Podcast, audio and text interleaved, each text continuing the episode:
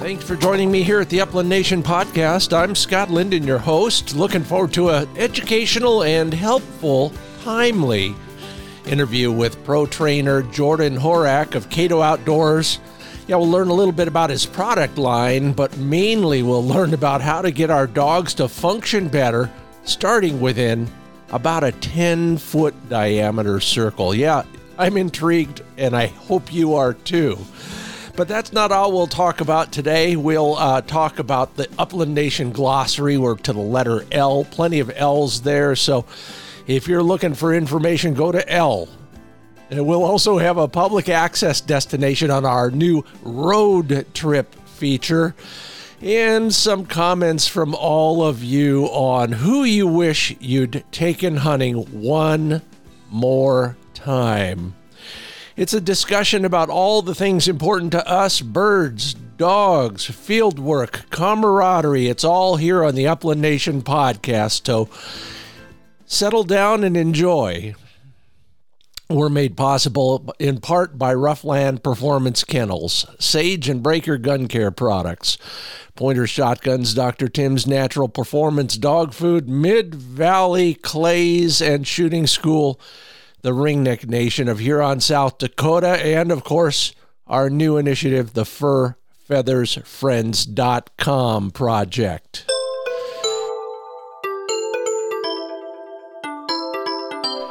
Whew. Well, it's been a well an interesting time around here trying to stretch out the training uh, both in uh, locations and distances uh, the kind of the the ultimate iteration of what Jordan and I will be talking about in just a couple minutes. But first off I lost Flick. Temporarily and thank goodness I had my GPS collar now, interestingly, what happened, we, we, as, as you might know, we live uh, right on the, I literally, my backyard is a national forest, and that's where we do a lot of our training, especially the conditioning work. And um, uh, as a matter of course, as a habit, I always use a GPS collar because the brush is high, the trees are tall, and it's very thick cover out there. So you really can't see your dog a lot of the time. So uh, I'm I'm used to him ranging, and he's a big ranger for a wirehair. He'll do, uh, you know, in a chukar hunt, he'll do a 600, 700 yard cast, and I'm used to that.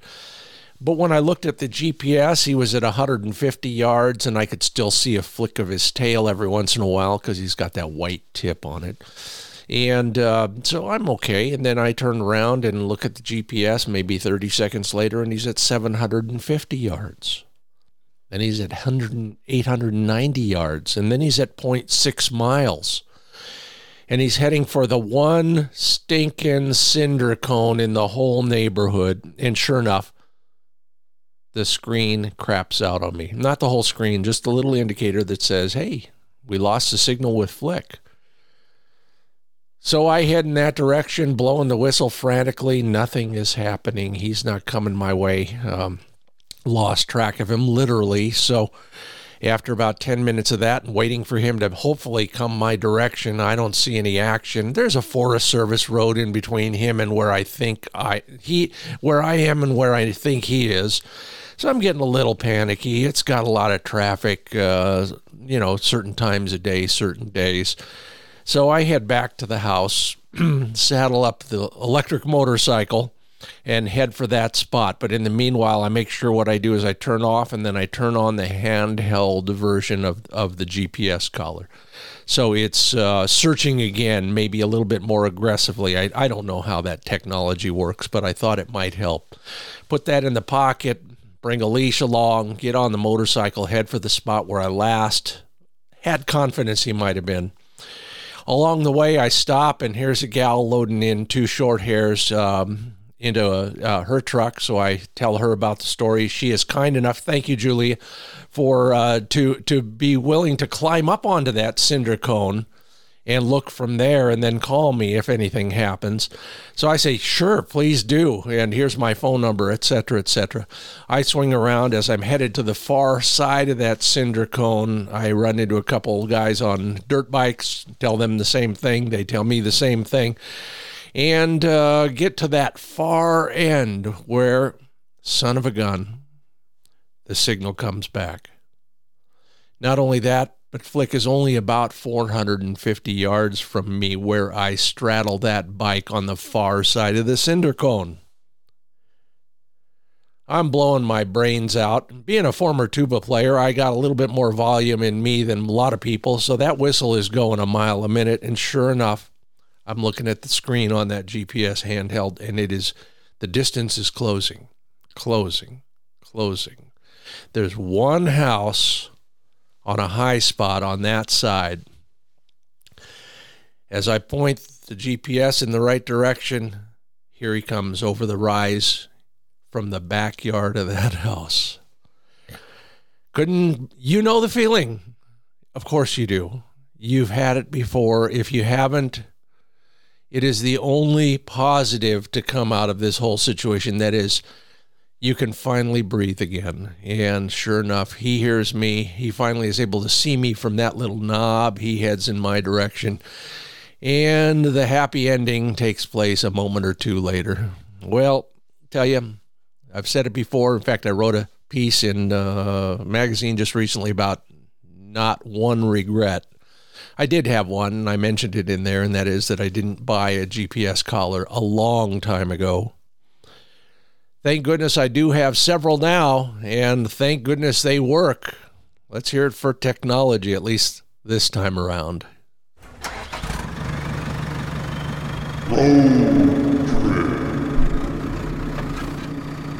Well, speaking of thick cover, south of Duluth, Minnesota, in northern Wisconsin, is the Douglas County Forest. It's a haven for ruffed grouse hunters.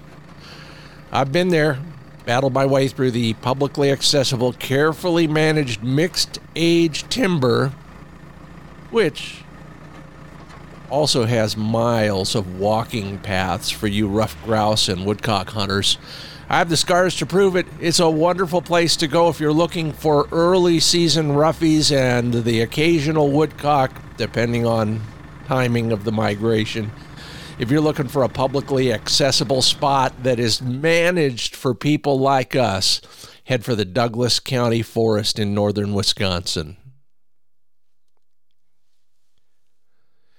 And we are brought to you by Sage and Braker Gun Care products crafted at the highest caliber. Sign up for the mailing list, get first notice on sales and new products coming down the pike. Always free shipping, whether you need hardware, tools, cases, you name it, anything to do with gun care, they've got it. Go to sageandbraker.com. Take a look at some of the videos I can almost guarantee you're going to learn something. And legacysports.com is where you find all the information on pointer shotguns, including some of the newer models like the Acrius that I just got. You can also take a look at the 2022 catalog online, or you can order one free. Get a hard copy, put it on the coffee table, and start shopping. They've got a full line of shotguns at legacysports.com, all under the pointer label semi autos, over and unders, youth guns, high end entry level target, field guns, and all of them are available in that Cerakoted finish in multiple colors. LegacySports.com.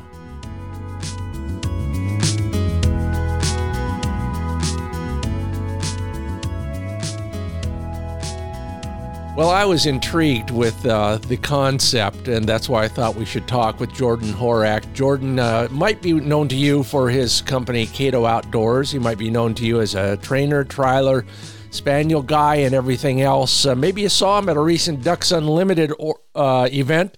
We're going to talk about all of that and more, hopefully, so that we become better dog trainers. Jordan, welcome to the Upland Nation podcast.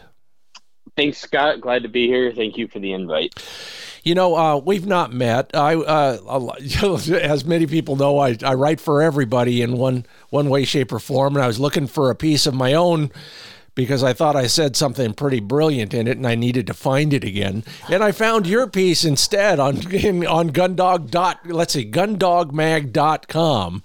Uh, and the idea okay. of a, an imaginary 10 foot circle is going to be the basic jumping off point. But before we get to that, which intrigues me, tell me a little bit about yourself. Sure. I mean, pretty simple. I have a bunch of spaniels. I started really just acquiring spaniels to have hunting dogs. That was probably, I think, my first one. I got like 2008. Prior to that, I had a lab, a Labrador Retriever, and then I hunted with those cockers for a handful of years, and then I started to get into trials, and I, I found the trials like as a way to get better as a train as a trainer, and really to like quantify how I was doing with my training, and it was also uh, just an outlet for my competitive spirit. So I started trialing, I think like fall of 2014, maybe I ran in one trial. And then the spring of 2015, I started to hit the trials harder. And I ended up, I mean, I've, I've gone through a lot of dogs. I was really on a quest to win the nationals. And in 2018, I won the amateur nationals in the spring with a dog named Breeze. And then in the fall of that year, I won the open nationals out in New York with a, a dog named Cato and uh, you know there's i mean there's a ton of stuff in between there lots of dogs lots of learning. I mean it, it's really been like uh it's been a journey for sure. My training like if i saw myself as a trainer 10 years ago it would be very very different than where i'm at today. Um, and then you know to you know bring it to the present uh, 2019 i started a company called cato outdoors which we manufacture a platform, like a physical platform or place board, the industry might think of it as. Um, started manufacturing this place ball, place board that we call a Cato board, and uh, now it's really you know jump forward to I guess we're into 2022 now, and that's really my full time gig is these dog training products. I still own probably 10 cockers of my own. I still have Cato, I still have Breeze, then I have some younger ones, maybe a couple older ones, and um, I'm not trialing as much anymore. Now I'm really just enjoying training my dogs, learning some different things with dogs. I have a, a Belgian Malinois that I got last year, having some fun with him. And then I'm really like, I mean, we'll jump into this, I'm sure, but I'm really intrigued by the idea of all the other dog sports that are out there and how those might yeah. transfer over to hunting dogs. Because I yeah. think uh, it's easy to get siloed and not really uh, be familiar with what else is out there. There's a lot of overlap with protection dogs and detection dogs and even agility and competitive obedience, like all those venues have things that we can definitely adapt into hunting dogs. Oh, I'll never forget. In fact, the, the, my eyes were opened wide with my first wire hair when I um, heard a guy talking on the radio about French ring sports of all things. Yeah. Well, I called in, of course, had a smart ass question, and he, boy, he took me to school. And after that, he, be- he became a very good friend and a, uh, uh, the first guy to help me train my bird dog, of all things. Okay. And okay. uh, and the insights he had, first off, as as an animal behaviorist and had worked with wolves in one of his other positions, all of a sudden my I, I, all my notions were dispelled Sure. Yeah. I, so I look at. I hope I don't step on any toes here because I am, I mean, at my core, I am a bird hunter. I grew up in Iowa, pheasant hunting. Like, I, I for sure am a bird hunter. But an observation that I've made is that in the hunting dog world, a lot of us as hunters, we have, we have dogs because we like to hunt, right? We don't, we don't hunt because we have a dog. In the, so, so our training can kind of be a little bit, hmm, I, I don't want to use the word inferior, but maybe we're not as passionate about training as much as we could be.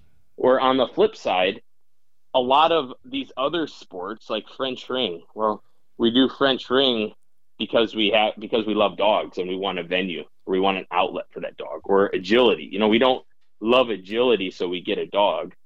We have a dog and we do agility because we have that dog. So we're so a lot of those other venues people are coming at it from the other side. Like as a hunter, typically we have a dog because we like to hunt. For these other dog sports, typically they do those sports because they have a dog.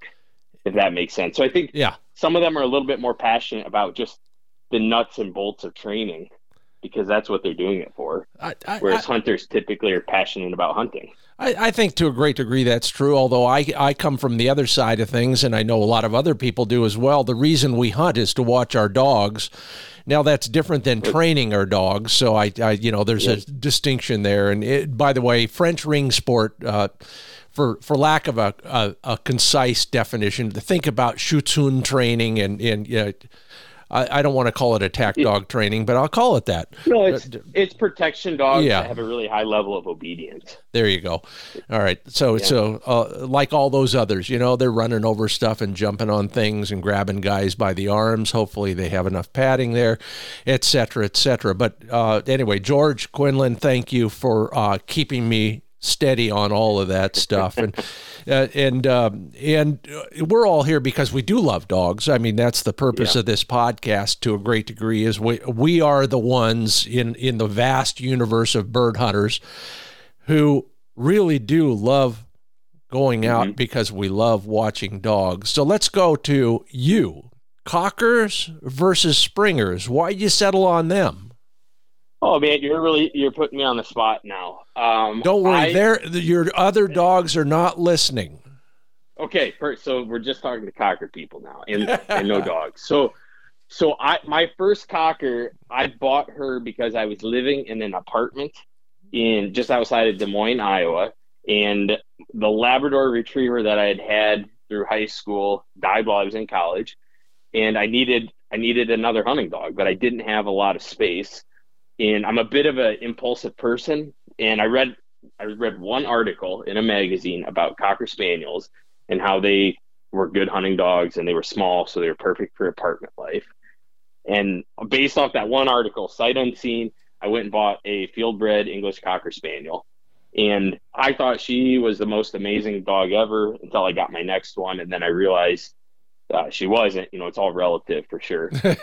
and uh, so so cock the thing about cockers like they're really addictive their personalities it's just a different type of dog like they have a lot of energy but they're always trying to feed off of you and they're they're super intelligent they have lots of quirks uh, a lot of people i think that like to train with a system you know they want to just go from point a to point z and they want to do it consistently every mm-hmm. time mm-hmm. i think they really struggle with cockers because cockers have like so many nuances to them and that personality can, and intelligence can be really good if you get it to work for you.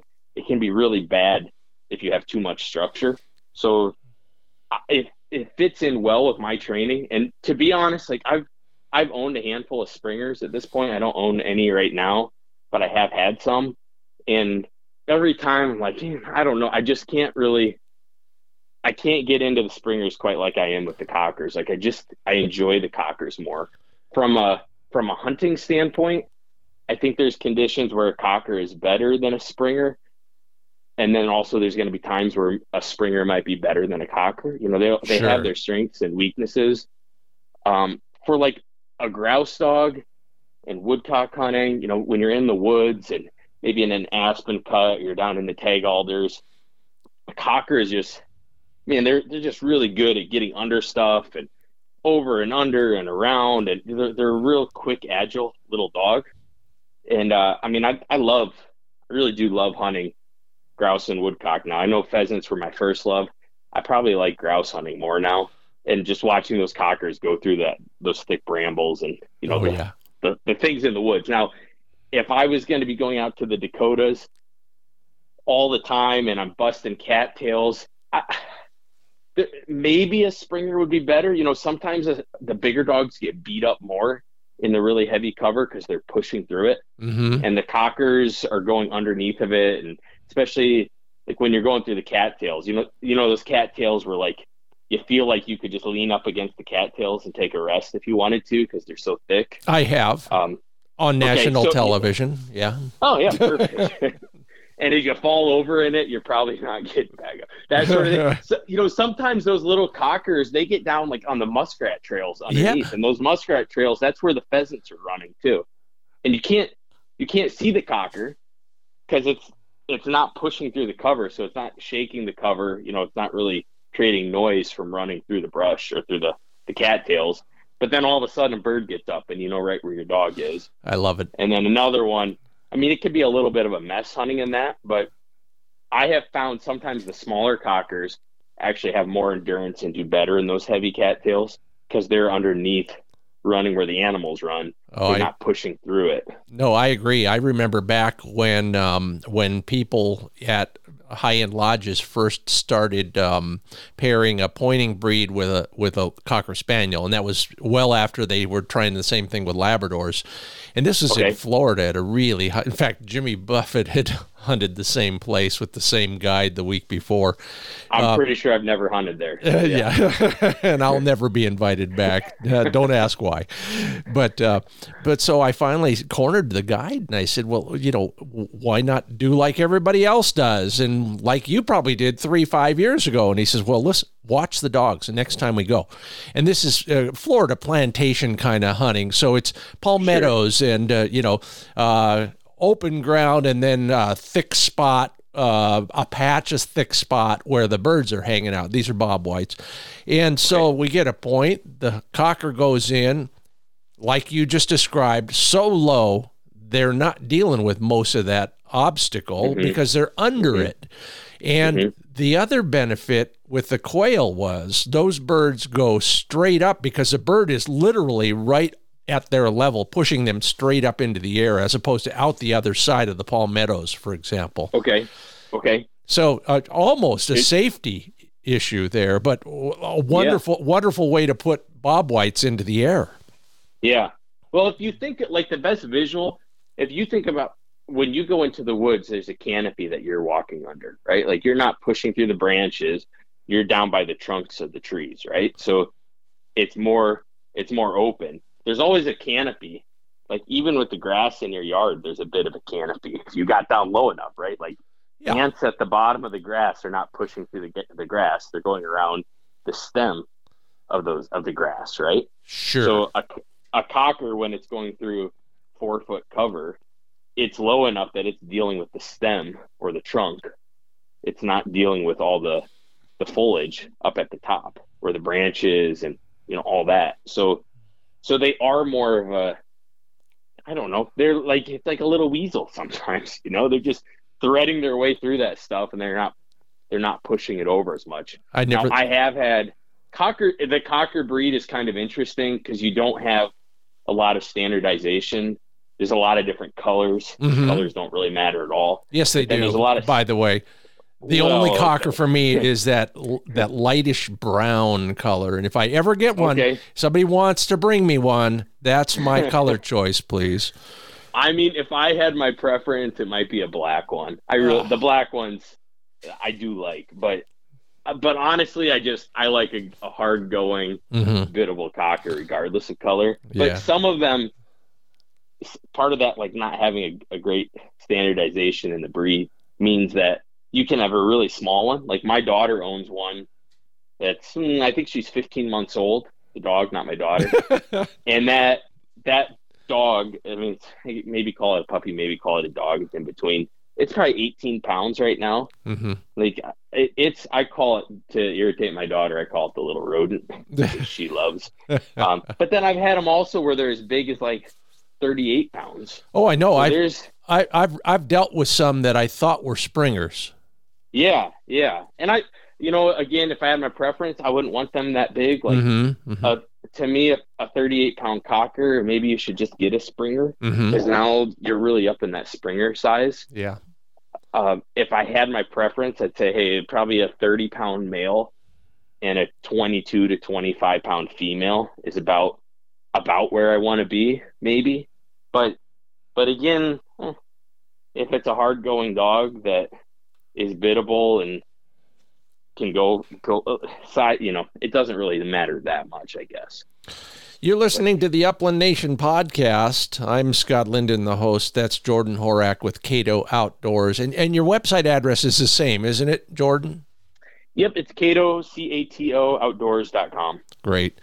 Um, and we'll get to that name in a moment because you're too young to remember a lot of the questions that I'm going to ask later.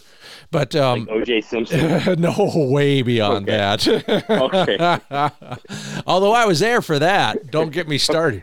Uh, but you, you, you, you, we're talking a good game, but we're talking all around the most important part, and that is the the hunting side of things. So, so tell me, you know, wh- how did your season go? I'll, I'll tell you, grouse hunting was pretty tough in Wisconsin this Mhm. past fall. You know, Mhm. we've we've dealt with some pretty low numbers the last two or three years, Yeah. and I was hoping, you know, based on some things I'd heard from friends in Michigan, it seemed like their season turned around in 2020, and population seemed to be better. I was hoping that 21 in Wisconsin would maybe follow Michigan, and it just it wasn't like we we found some birds, but not nearly the numbers that we had found previously. So we still got out there, we still shot some, and you know it's not really. I, if you're grouse hunting to shoot a bunch of birds, you probably should find a different hobby.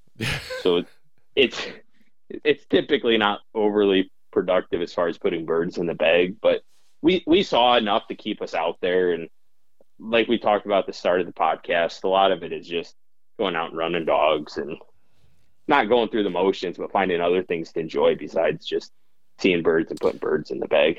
Well, the last time I was out in that country, um, uh, in a place that I mentioned earlier in the opening to the show, Douglas County Forest in that country, out in that area, I had as much luck, well, luck being relative, uh, with with woodcock, and Yeah. uh, and it was just Yep. one of those days, I guess. Um, but did so, you did so you the run? woodcock? yeah, I'm sorry. Go ahead. no. So did you run into many this past season? No, woodcock are interesting because they're migratory. Yeah, and and it's really hit or miss. Like if you get into a flight of woodcock, it can be un- unbelievable. I mean, it, like I've had days where I probably put up 150 to 200 woodcock. Now that doesn't happen often. Like you have, to, you know, you timed it at the right.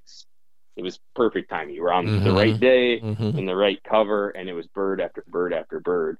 And really, that just turns into a training situation because you you can only shoot three woodcock, and I may not be the greatest shot, but if I have 150 chances, um, you know, you get your limit really, really quickly. So it really turns into just running multiple dogs, giving them all turns, and every once in a while shooting a bird to reward a dog. hmm Um, so we, we did get into some woodcock. I honestly don't really target them.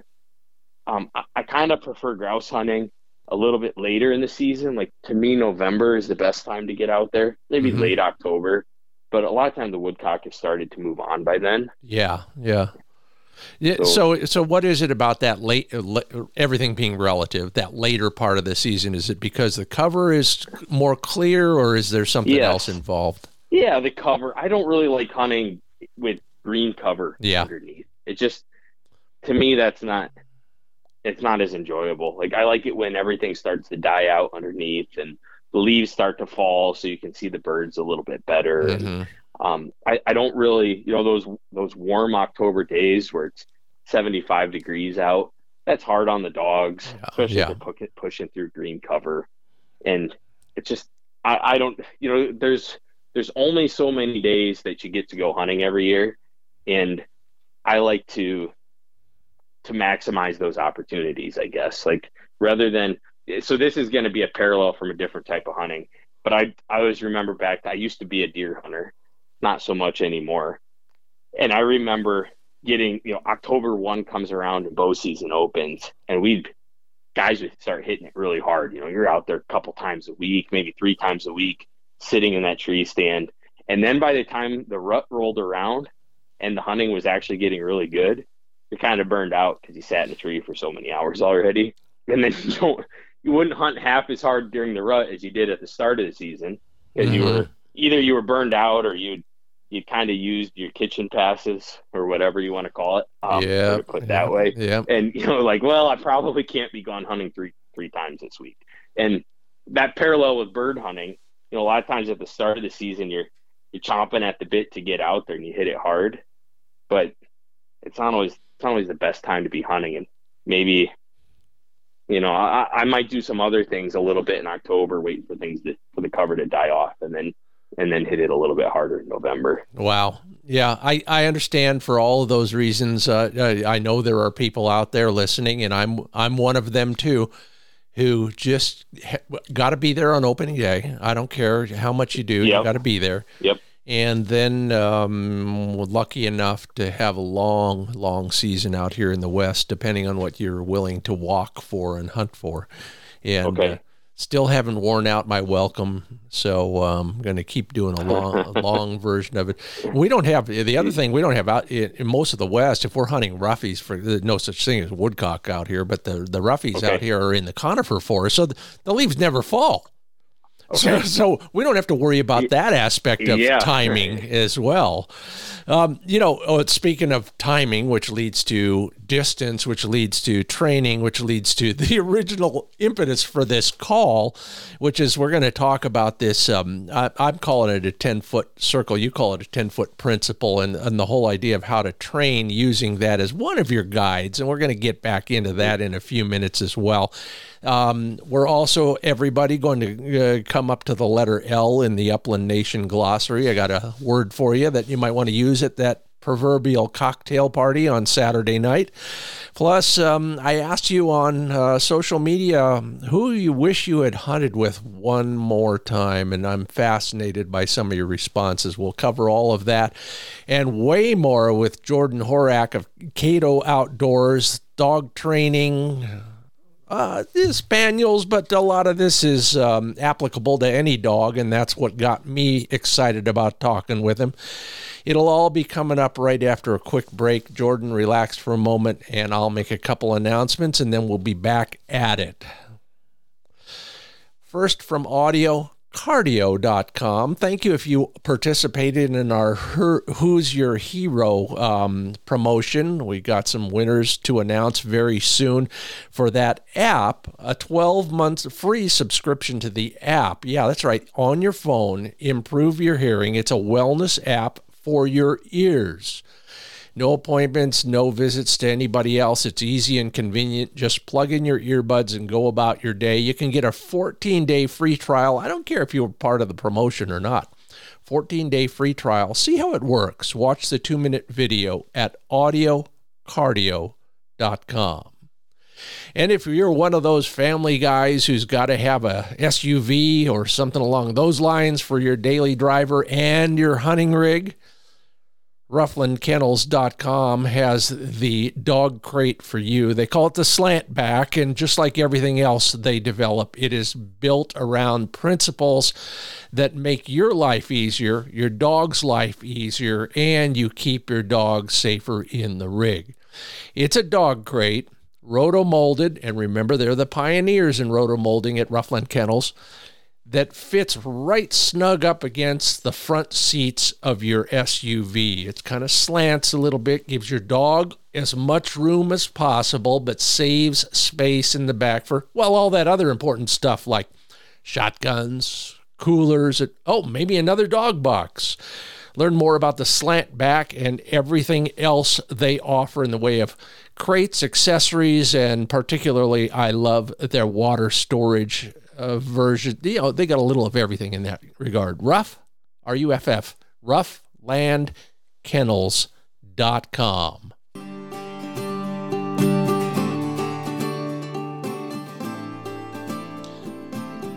And we're back at the Upland Nation podcast. I'm Scott Linden. With any luck, listening on the other end of this telephone connection is Jordan Horak from Kato Outdoors. Jordan, thanks yep, for sticking here. around. Appreciate that enjoy talking about well any kind of hunting or any kind of dog work from schutzhund to agility. And you're absolutely right. We could we you and i together could probably make up a hundred agility d- jokes couldn't we If you've ever been to an agility trial, folks, you know what I mean.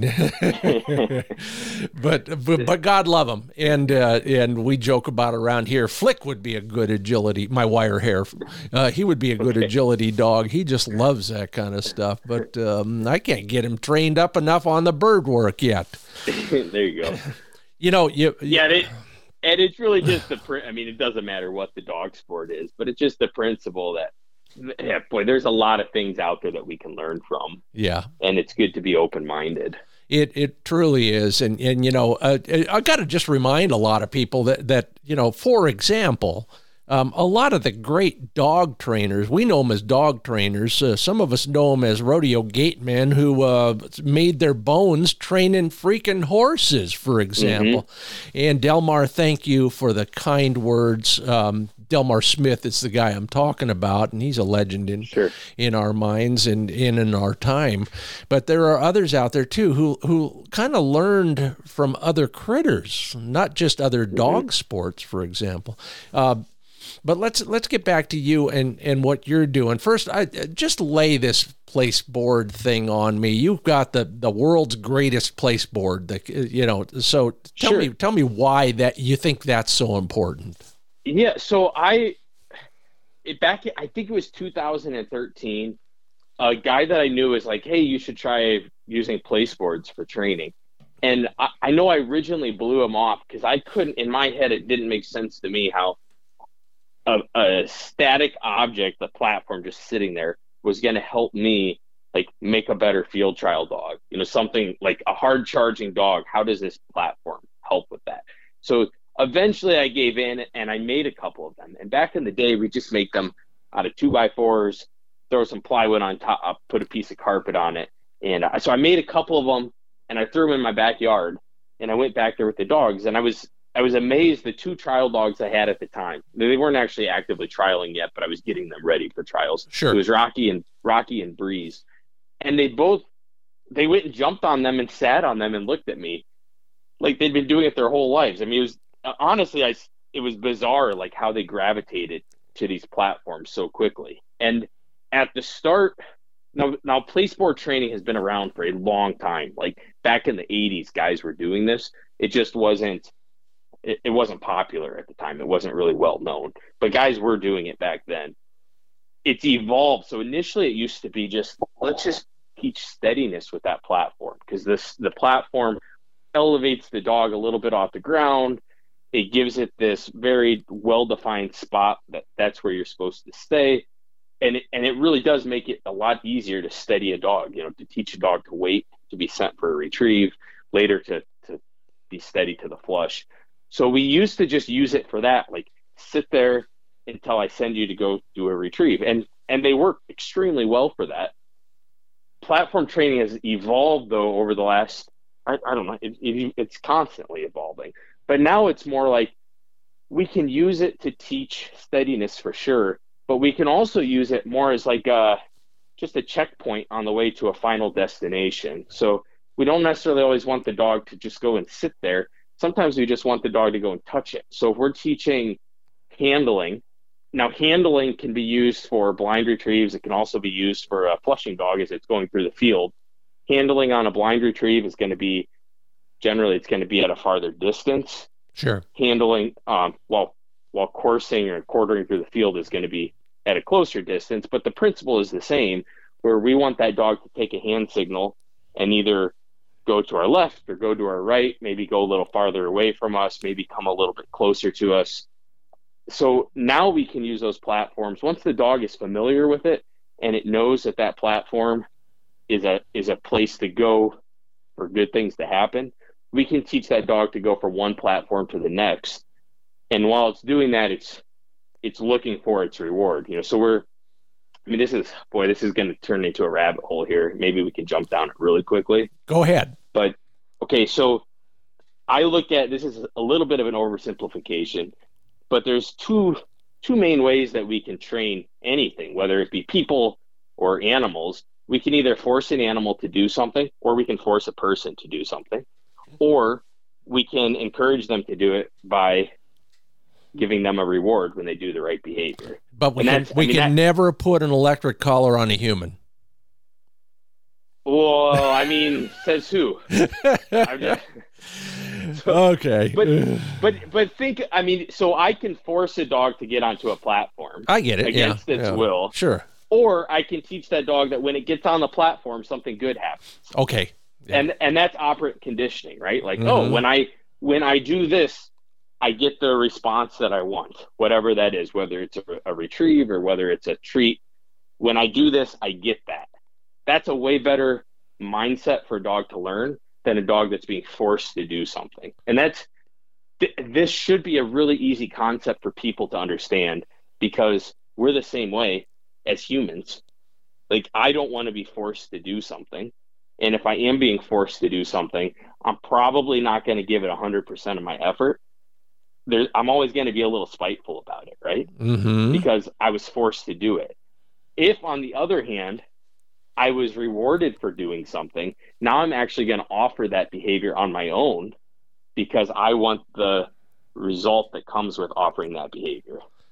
And that's a now I'm now I'm fully engaged in it and I'm giving 100% because the faster I do it and the better I do it, the faster I get my reward.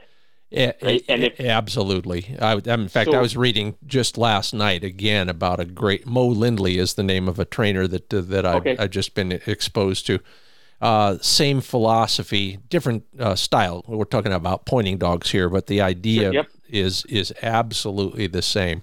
So, so the big question, and here's the nexus for these boards is you got a dog, you want that dog to, let's just say you want it to work within range and you got a cocker, so you're, you know, hoping it's within 20 yards of you most of the time. Do you use it in a case like that? And if you do, how, how? Yeah. Okay. So, so the article that you referred to at the start, the, the 10 foot principle, I think is how I titled it, yeah, the 10 yeah. foot rule or something like that. The, the concept there is if we can teach things in a small space and we can teach them very literally. Now we have something that we can go out in the field with and we can enforce it or we can encourage it but we have a foundation to work off of. Yeah. And so from a quartering standpoint you know they say necessity is the mother of invention. And i used to i mean that's really how how i developed a lot of this. Some of it i learned from others some of it i developed on my own. I'm not going to take credit for all of it or anything but I lived in town. I didn't have a lot of resources as far as land goes, nor did I have a lot of resources as far as money goes. So I had to find a way to, to train these dogs kind of on a shoestring budget while in town. And what I what I learned was most of the things that dogs do out in the field can be taught in a really small space. You know, we're not really asked from a training standpoint, we don't ask these dogs to do a lot. We ask them to come when they're called.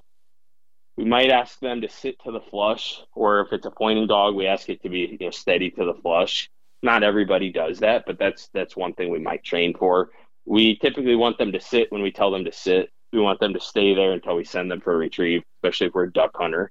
And a lot of these dogs obviously are dual purpose, mm-hmm. um, you know, pheasant, grouse, ducks, goose, whatever. Um, and then beyond that, like a lot of times we want them to heel. But really, we're not asking these dogs to do a bunch of complex things. We can boil it down to a few simple functions.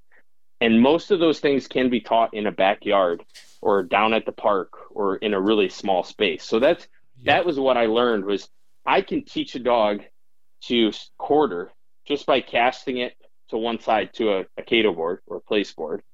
And then I can cast it the other direction to another Kato board. And then I mark that behavior with a retrieve. So you go touch one, you touch touch the other, here's a retrieve. Oh, okay, I can do that. You know, in the dog said. So now the dog starts offering those behaviors, going from one to the next, back and forth, waiting waiting for its reward, which which would be that retrieve. And then eventually maybe we take the platforms or the Kato boards out of the equation mm-hmm. and we throw a retrieve off to one side, send the dog for it, then we send the dog again. There's no retrieve. So we toot toot, send it to the other side. Nothing there. Send it to the other side. And while it's going the one direction, we roll a tennis ball or a dummy out to the side that it just left. Yeah. And now when it comes back, voila, there's a tennis ball there or there's a dummy. So now it just, again, operant conditioning. Huh. When I offered this behavior, when I quartered back and forth, every once in a while there's a paycheck for me.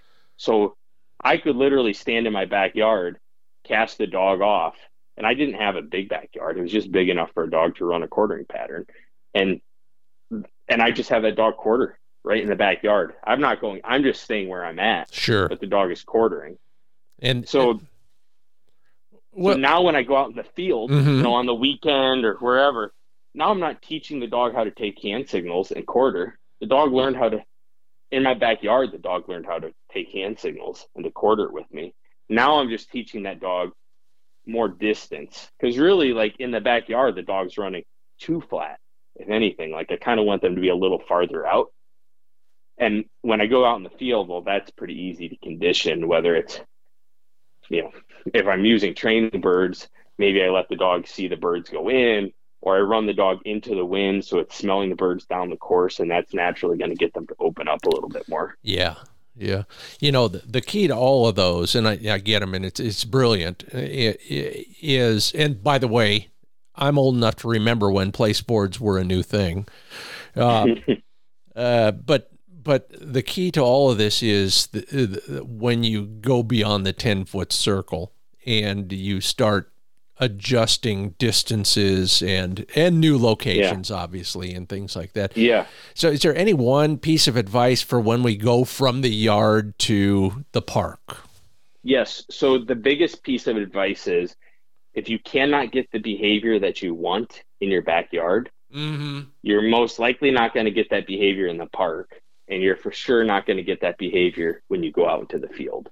So uh, we, we typically are enthusiastic about our dogs and we want to give them more and more and a lot of times that can can backfire on us because if the dog if the dog doesn't know what's expected of it and then we add distractions and sometimes we add accelerants i.e. like a bird that doesn't that doesn't help the dog to learn because it just starts to it distracts the dog or it creates such a high level of excitement that the dog's not in a learning mindset. So yeah, I always like that 10 foot circle is basically, hey, get everything right within 10 feet of you before before you start to open it up. Because if you can't get what you want inside of 10 feet, like if the dog won't sit for you when it's within that 10 foot circle, it's sure not going to sit for you out in the field when it's 30 yards away. Yeah. It's not going to get magically better in the field. No. Or if the dog won't come to you when it's inside that 10 foot circle, it's sure not going to come when you call it when you're out in the field and it's 50 yards away. So get those things dialed in in your backyard, even in your living room for that matter. Like maybe you need to make it even smaller, but get those things sorted out. Get that working relationship with your dog. Like I, I'll tell you, I've had a lot of sessions where all I worked on was having the dog sit and look at me. Mm-hmm. That was it. I, mm-hmm. you know, maybe I'm even out in the field and I'm expecting to quarter this dog through the field, but it won't just sit and give into me and look at me. Well, the last thing that dog needs is for me to say, ah, you know what? I'm going to have to work on that later, but let's go run through this field. Well, remember, like operant conditioning can work good and bad, right? Yeah, so they're, always learning. You said it in that article, and it's you know, as a former teacher, I understand that absolutely. Always. So so if I, if I'm out in the field and this dog is chomping at the bit to go, and it's vocalizing, it's whining, maybe it's barking, it's spinning around, it's jumping, it's doing everything except sitting and looking at me. If I cast that dog off, what did the dog learn? It learned that jumping and spinning and yipping and whining and all that. One of those things got me to cast it off. That's what it thinks in its head. So guess what it's going to do next time? It's going to offer that same behavior because last time we taught it that those behaviors get it what it wants. Yeah. But on on the flip side, if I spend 10 minutes just getting that dog to calm down and relax and you can see the more time you spend with dogs, you can see it in their face. Like their ears will start to drop a little bit their expression softens and they start to connect with you more. If I stay there and wait until I see that, you know, until I see that dog just relaxed and sitting and looking at me, and then I cast the dog off, again, operant conditioning, like what did we just teach the dog? When it gets to that state of mind, that's when it gets what it wants. So next time I'm going to be able to hopefully get to that state of mind more quickly. Oh yeah. Uh, you know, I'm, I'm thinking about so many analogies. The first one is when you have a junior high school band and they all have noisemakers in their hands and you want quiet, the first thing I would do is I'd stand on the podium. And then, of course, the classic is you tap your baton on the music. Okay, all of us. That's it. then I wait for them all look at me. Okay, that was the old days. The new days. Okay. Uh, um, now I take a dog and I uh, walk. Uh, the first thing we do out uh, when the tailgate drops and the dog is on still on a lead, we do three or four little tiny obedience drills. And then I remember mm-hmm. a writer years ago, he said, Yeah, before my dog goes anywhere into the field, I make him hold a whoa. Okay. All of those things are doing exactly what you just described, and that is getting that dog to focus on what you want it to focus on. Um, mm-hmm. and, largely they, they are obedience related uh, expectations. Yeah. Yeah. Um, and, and the other thing is when I'm hunting with a dog, I want that dog to to be hunting with me, mm-hmm. right? Like, mm-hmm. I, I, think anybody that's hunted knows the difference. Like, there's one dog that's out there and like it never makes eye contact, and it's it's hunting for itself completely. And then the next dog, you can tell checking in, it's trying to work for the gun more. There's more of a connection there. I I want that when I'm hunting with a dog. I really want that dog thinking that all good things come from me and that this is a teamwork event basically. That's a lot more enjoyable. And if if we start out with an out of control dog inside that 10 foot circle, it's we're not going to have teamwork when we get outside of that 10 foot circle. So I want that dog to just be working through me, giving me the behaviors that I want at close distance. And then then when I go to a bigger distance, the expectation's been set. Um, bigger distance or an accelerant. So mm-hmm, again, going mm-hmm. back to that bird, a lot of times if we don't have a good foundation and then we introduce birds to that dog, the dog loses its mind, right? It's doing everything out of control. But because it's a bird and that's a bird dog and we're scared to break our bird dog, we we let it get away with a lot of things. Well, because he was smelling a bird or he had a bird in his mouth, and I didn't want to, I didn't want to like turn him off to birds, so we let him get away with it. Well, the problem with that is, go back to dogs are always learning. Dogs will really quickly learn that there's one set of rules when I'm in the yard, and there's another set of rules when I have a bird or when I smell a bird. And if I can make a really good foundation in the backyard in that small space. Then when I introduce that accelerant, I, I have something to fall back on. And I teach them that, hey, rules are the exact same, whether it's a tennis ball or it's a pigeon or it's a pheasant, it doesn't matter. The same rules apply. And if I did a good job with my foundation, they understand that really quickly. Even though they're super excited about that bird, they're like, oh, yeah, but I remember how I'm supposed to behave because I was taught uh, you, you, know, and, and what, what you're describing is is learning any any any sentient being learning any set of skills. Um, I call it the wishful thinking strategy. You know, we, we get a dog to, you know, finally to do what we want it to do. Uh, let's just use a retrieve. So we get the dog to run out, bring it back, and hand it over in the yard. Okay. One time we think, okay, now he's got it. He's figured it out. You know, then, yeah. then, then you're right. We go to South Dakota, and all bets are off. Everything yeah. goes off the rails, and and it's it's because, well, why? You know, gosh, he did so well on that one retrieve in the yard. Yeah. So there's yeah. there's a there's some there's some some uh, nuances in there, and you you've talked about dialing it in, and and and you know some people say, well, if a dog can do that thing in seven different locations. Or uh, I like the rule of three. If I get three good iterations of whatever we're working on, I quit right there. Don't want to get too much. Don't want them to fold yeah. it in.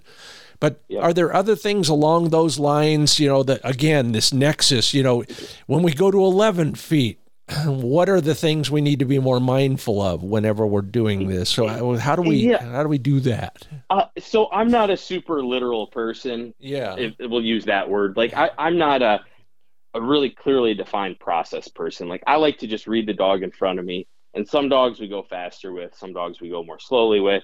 If it's a if it's a really high powered, hard charging dog, I'm not at all worried about that dog getting out and running. I'm worried about that dog getting out and running too much. So I'm going to spend way more time with that dog, putting in a foundation and making sure I have that rapport with the dog before I start to kind of give it its head and give it more space. Mm-hmm. If it's a dog that's more meek, maybe, maybe we'll use that word. It's a little bit softer. If, if it's a dog, I'm a little not necessarily concerned, but I know that dog's going to need a little bit more encouragement.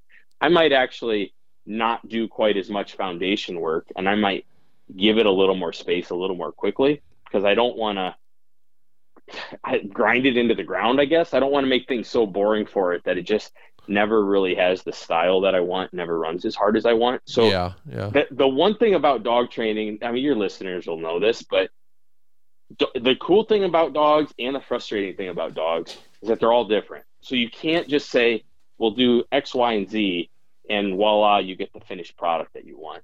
Because it's just not that simple. You know, some dogs are natural retrievers, some dogs aren't so natural. Some dogs are hard runners, some aren't so hard running. Some are hard headed, some are soft. I mean, there's, and they all need to be trained a little bit differently. And I, I like to equate it to children. You know, there's obviously there's been billions and billions of people born in this world, and there's probably millions, for sure, there's thousands of books on raising children or rearing children or whatever the word you want to insert there. And we just keep writing those books. Why is that? like, well, because there's no one perfect method for raising kids. If there was, there'd just be one book and we would all read it and we would all have kids that are, you know, doctors and attorneys or whatever our desired outcome is. But instead, because every kid is different, out of all those billions, there's never been two that were completely identical. It's the same thing for dogs. Like there's no one perfect way to train a dog. Instead, I like to think of it as we take principles and then we apply those principles based on the dog that's in front of us. And that's where as a as a dog owner, we need to be more discerning. Like instead of just reading a book and then following it exactly, read a book and take a few things out of it or listen to a podcast, i.e. this one, and maybe you take one or two things out of it. But take but take principles more than taking drills if that makes sense. It just yeah, it does. And train the dog in front of you. Yeah, that great. And I, I'm going to ask one one more time about something related to that. And again, I'm looking at some of the trainers of horses that I've worked with over the years. Okay. And and quite often, not all the time, but the smart ones, the ones you respect at the end of the day, uh, don't do anything for a little while except mm-hmm. wa- watch the animal. Uh, maybe they watch somebody else work the animal, but but even when they're doing that, they're not watching the human; they're watching the horse. And mm-hmm. and uh, I, have been to enough seminars and work with enough pro trainers in the field on the TV show that uh, I, I think they do the same thing. They're being slightly analytical, uh, vastly more perceptive by simply trying to read the dog and mm-hmm. You're talking about the same thing you're talking about paying attention to what that dog needs wants and is doing and by doing i don't mean he's running from the left to the right at about 14 yards but why it's doing that and what it yeah. expects during that time. You mentioned something fascinating to me, and I, I you know, hell, I wrote about this uh, when was that thing published? In 2013. Um, dogs are always paying attention to you in one way, shape, or form. Uh, whether they're ignoring what you want them to do or not is the other is is the other side of that same coin. They mm-hmm. they always know when you're yelling at them. That's right. Voluntarily, they can uh, comply or not comply. Sometimes yep. they want more direction, sometimes they want less direction, sometimes they prefer not to have any, so they do ignore you. Um, yeah. but, but you mentioned principles, and I know we talked about um, that, I think, to a degree, but de- define some fundamental principles for us. Sure. So, my principles would be we mark behaviors that we want just as often or more often than we mark behaviors that we don't want. Yeah. So, I've had my daughter who's really into the dogs, probably just as much or maybe even more than me at this point. I used to have, while she would be running her dog, she would she might verbally scold it if it was if it was not doing what she wanted, and and then it would do what she wanted, and she would just stay silent and not not say mm-hmm. or do anything. Mm-hmm. And I'd be like, "Hey, sweetie, like, did he know when he did the wrong thing? Like, yeah, because you know, why did he know that? Well, because I told him. Yep. And then when he did the right thing, did he know that he did the right thing? And she's like, uh, I don't, I don't know. I guess, like, yeah, because you, you didn't tell him. So we have to be sure. It's really easy for us to mark bad behavior. Mm-hmm, mm-hmm. Hey, I don't like that. I don't like that. I don't like that. It's a lot harder for us to mark the behaviors that we do want. And I would say we should be better at marking good behaviors than we are at marking bad behaviors. Oh, I, so, I, I agree. I mean, when I would, you know, when I'm on, when I'm on location working with a pro hunting guide, for example, um, I ask them all how much praise versus how much correction. Mm-hmm. And and and all the pros who who are good, who I admire, who work with their dogs and their dogs do a great job, will tell me that it's oh five, six, seven times as much praise as correction. Yeah. So so then this gets a little bit more into the weeds, but there's really two like we can mark behavior. So mm-hmm. I'm sure you're familiar with clicker training. Oh yeah, yeah. And and really, all clicker training is, it's uh, to me, it's as much for the trainer as it is mm-hmm. for the mm-hmm. dog. Mm-hmm. That clicker reminds us to mark the behavior that we want. I like that click. I like that click. But there has to be a paycheck that comes with that click. Thank so you. Click Thank reward. you. Yeah. click reward. Yeah, exactly. So it's it's easy for us to think that just saying attaboy, good dog, is a reward for that dog. But it, it's not really. Like, I can't take attaboy to the bank and, and cash it in. Like, or the dog can't, right? The dog, it's if we can create a paycheck, then we can get more effort. Like, if, if, I mean, like, like let's just say hypothetically, you came and worked for me with Kato Outdoors, and you were just doing a, an amazing job, and I, I just, man, Scott, excellent job, good job, good job. I just kept telling you good job, but no paycheck ever came with it. that's yeah. not really that's not really your language, right? Like yeah. I need a paycheck that comes with that. I'm now, I'm already a nonprofit, by the way. okay. But but there has to be the paycheck doesn't have to come as often as good boy, but there does have to be paychecks. So for a dog, I want I need to have a paycheck so that I can pay that dog there's a couple of different paychecks. One would be treats. Mm-hmm. We use treats more with puppies. Mm-hmm. The problem with treats are that when you start creating more distance, it's hard to give that paycheck. You know, if I ask a dog to sit 50 yards away from me, I can't pay it with a treat because it's too far away. So I need a different paycheck. I like to use a retrieve as the paycheck. Mm-hmm. So I kind of like the way that this developed in my head, I guess, was detection dogs, and I saw these detection dogs that were like frantically searching for a drug. We'll say, let's say they're looking for marijuana, and they they're looking. They're not looking. Hey, hey, man, who isn't? Do you know? Well, true. they're not. They're not looking for it because they they want marijuana.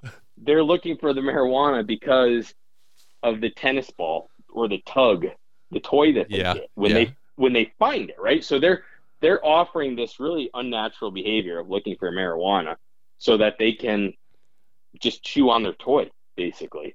And if we can treat if we can get our hunting dogs to think that way we're like i'll give you these behaviors if you give me a retrieve.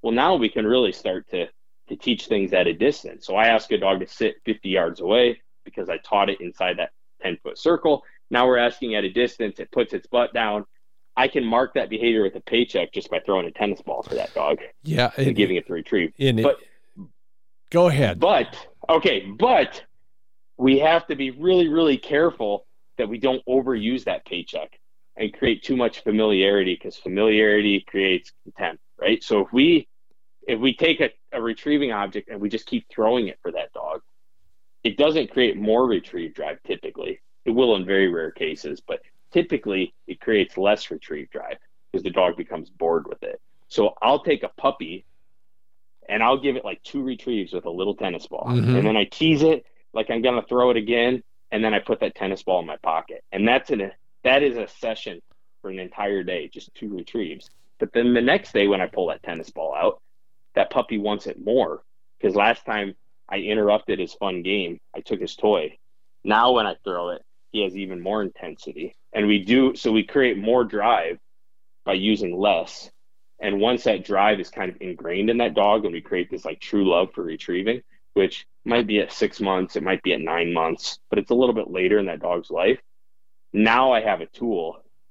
I have a paycheck that's a, a silly tennis ball that I can get that dog to offer all sorts of behaviors for. It, it, it is a matter of degree. It's a matter of frequency. Uh, you're on the same page I am. Three is the maximum iteration of any good performance I want out of a dog in training.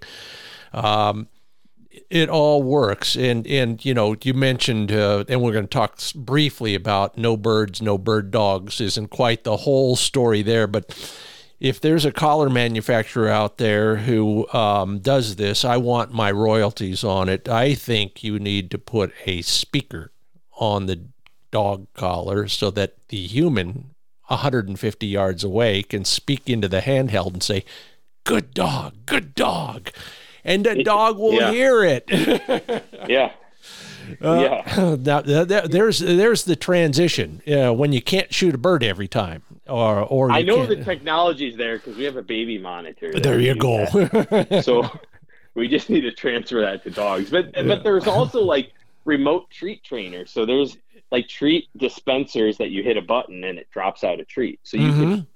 I I have not experimented with that, but in my head, like that makes a ton of sense. Like run to a Kato board that's 50 yards away, and when you go jump on it, I hit the button and there's a treat. You could really quickly have a young dog. Okay, we got to have a long conversation off mic. Yeah, yeah. Yeah, yeah. but let's get to the bird thing because you know this, again okay, yeah. this is you know and again I was reading it last night again for the umpteenth time. You know, yeah, at some point you got to kill a bird for that dog, that puppy. Um, you know, he does yeah. all this, he does all that, he does it all right, and then you don't kill a bird. Okay, I get it. You know, we we know the phrase "no birds, no bird dogs." Um, it it's absolutely true. The ultimate paycheck for virtually every one of our dogs is a bird in their mouth. That and it's mm-hmm. it's not going to get it. It's holding it in that mouth and smelling it, and tasting it, feeling the feathers, and all those are things that we can't we can't we don't understand that stuff. But dogs love yeah. it. All right. Yeah.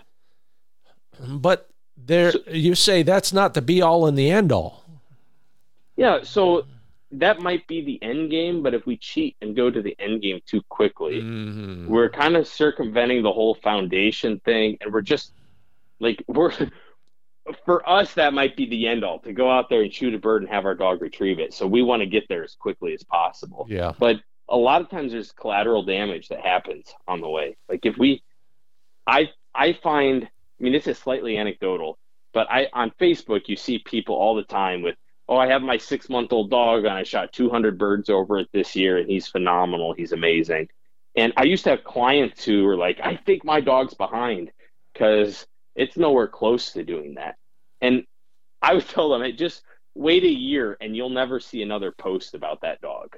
And it, 99% of the time that was true. Those dogs that got too much early on, they it was too much for them. So by the time they became an adult dog, they just they had no foundation and they had all go and they were no longer they no, they were no longer nice dogs to hunt behind. And mm-hmm. I I I equate it to like again to children. So I can take a let's say I, I have four kids so a little bit of experience with this. I have three older ones 12 11 and 9 if I take my boys who are 11 and 9 and we go do something like like we like to go fishing together, or they'll go traipsing through the woods with me when I go hunting. Mm-hmm. Right, right now they're young enough that physically they're able to do most of these things with me, but but they're also young enough mentally that they're not really confident enough to go do it on their own. So everything is going through me. So I'm giving them experiences, but they're reliant on me. And I see a six to six month old to say a year old. Those are kind of arbitrary ages, but somewhere in that range. I see those dogs kind of as being young kids that physically they're getting to where they can do these things, but they're still young enough mentally that they're reliant on their owner. You know, yeah. they're not going to go run off and do their own thing because the the confidence isn't there. They're still they're still immature mentally. But now when that dog gets to a year and a half or 2 years of age, now mentally they just grew up. They're really confident in their head and they know how much they like birds now they don't feel like they need their owner anymore and they go out and do their own thing and that becomes a disaster. So it looked great mm-hmm. for a mm-hmm. while, but when everything grew up, it kind of blew up on us. So I look at birds as, you know, the, the adage is it takes birds to make a bird dog. I agree with that, but it takes birds at the right time. So if I don't have good control of my dog, the last thing I want to do is go give it birds because it's going to create even less control. Yeah, you so, know, we we are the impatient ones in that transaction. For sure. Now, now if I have a dog that just doesn't have a lot of go, not a lot of flash, it's really obedient, it really is with me, but it's kind of lacking on the other stuff. Well, hey, as a dog trainer, guess what? I need to train the dog in front of me. So maybe I do need to do birds earlier with that dog and open it up a little bit, give it some confidence, give it some excitement. I may have to later on go back and do more foundation work with that dog. But at the time, maybe birds were what it needed. But on the flip side, if I've got a dog that's hard charging, why give it? It's like giving sugar to a kid. Like, why? That's not a good learning mindset. Like, there's a reason when our kids go to school, they don't like, hey, we're going to give you a, a sugar IV to get you going for the day. I like, love it that's the last thing they need at school because it yeah. creates a chaos in their head. And the same thing for a dog. It's kind of the same. Bird is a bird to a dog is kind of like sugar to a kid. It creates chaos inside their head. There you They're go. not in a good position to learn. I love it. So that that's I guess that's my theory behind our principle behind that. Like we don't give them more of a stimulant than than what is necessary. So if they'll work for a tennis ball, let's use that tennis ball and train what we can train. If the tennis ball isn't enough to get them going, maybe I do need a bigger stimulant. Maybe it's maybe it's a different tennis ball. You know, maybe it's a dummy that they mm-hmm, like. Maybe it's mm-hmm. a dummy with a wing tied to it. I find just enough stimulant to motivate them so I can teach them. And then after I've taught them, then I overlay like the ultimate stimulant, which would be a live bird. But that isn't coming until I I already know that the foundation is there. I know that the dog is going to come when I call it. I know that it's not going to grab the bird and run off with it. I know it's not going to chase the bird over the horizon and blow me off. You know, there's before I entrust them with a live bird, I have to I have to trust that that dog has the right foundation. And on that note of trust, which comes from perception and observation. We're going to have to call it a day. Jordan Horak with Kato Outdoors. In fact, if you want to learn more about that great place board, Cato, C A T O, outdoors.com. We'll do this again because we've uh, kind of sort of scratched the surface, a thorough scratching, but uh, we got a lot more to talk about. So, Jordan, thanks so much for joining us here at the Upland Nation podcast. Let's do it again sometime. Sounds good. I appreciate the opportunity. All Thanks, right. Scott. Be safe. All right. You too. Bye. And we're going to cover a couple more things after a brief break. Uh, first, our Upland Nation glossary to the letter L, and I bet most of you won't know what this one stands for. Plus, a quick look at uh, your comments on who you wish you'd taken hunting one more time. It's all coming up in just a moment. First, a word from Dr. Tim's Natural Performance Dog Food. DRTIMS.com is where you learn more about all the formulations for all types of dogs in all life stages. Free delivery, 30% off your first order if you use the code Upland Nation. There's my reminder. That's uh, perfect timing. Once in a while it happens. And uh, next on the agenda, midvalleyclays.com. Yeah, located in central western Oregon. It's a shooting school. They're a gun dealer, so if you're looking for a shotgun and you can't find it somewhere else, give them a call. MidValleyClays.com is where you shop for your next shotgun. Visit their website, click on the instruction tab, learn more about who's teaching whom out there. Whatever your shotgun game, whether it's hunting, five stand, FITASC, you name it, they've got some incredible instructors there. Take your RV, visit for a day or two, shoot all the games, and take a lesson. Learn more at midvalleyclays.com.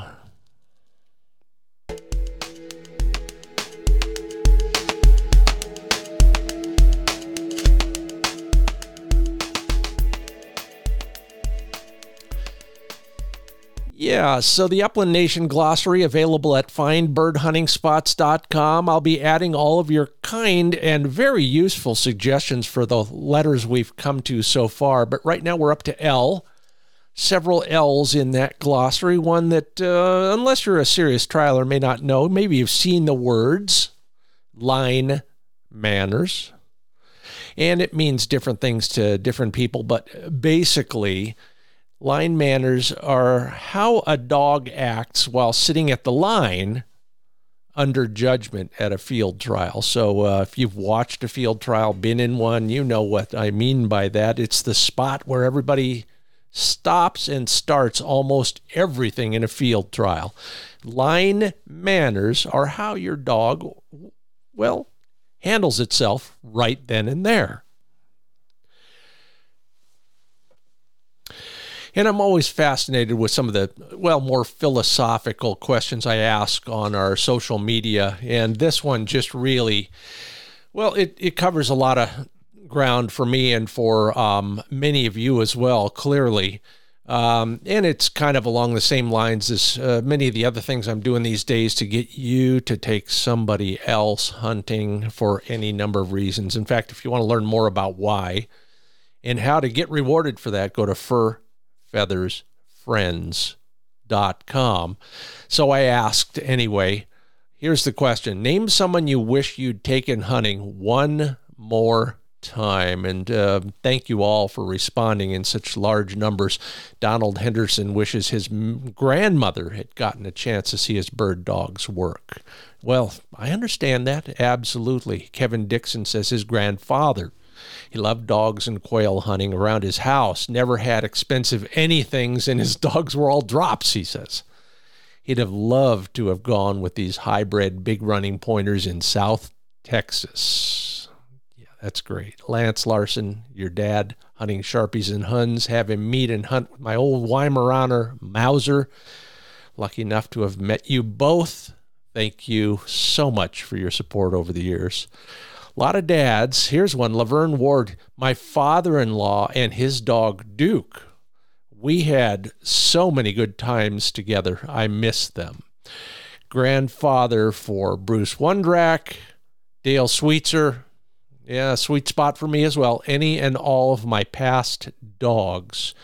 And speaking of dogs of the past, my old lady Sal that's Gary Lewis's wish. If I had known our time was ending that weekend, that's a good one.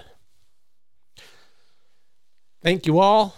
Appreciate that. I wish I could cover all of them, but they're all at the Wing Shooting USA Facebook page. You know where to go if you want to talk. That's one of the spots. Instagram now as well, and of course the Upland Nation Facebook page too. And on that note, touching I'm going to turn you loose. I want to thank all of you who have listened so attentively. Thank you, Jordan Horak, for your observations and insights on dog training. Learn more about Jordan's work at catoutdoors.com. If you left a rating or a review, I sure appreciate it. If you are so inclined, please do that. It's how other people learn more about this podcast. So keep up the good work. I'll leave you with this from, well, one of the greatest comics I think, of the 20th century, Rodney Dangerfield. He says, It's tough to stay married, you know, holding your tie as you do it. Remember, that's how he did it. My wife kisses the dog on the lips, but she won't drink from my glass. yeah, you don't get no respect, Rodney. No, you don't. Rest in peace, my friend. Thank you all. Appreciate it. I'm Scott Linden. This is the Upland Nation podcast. Until next week, maybe I'll see you on the dog training field.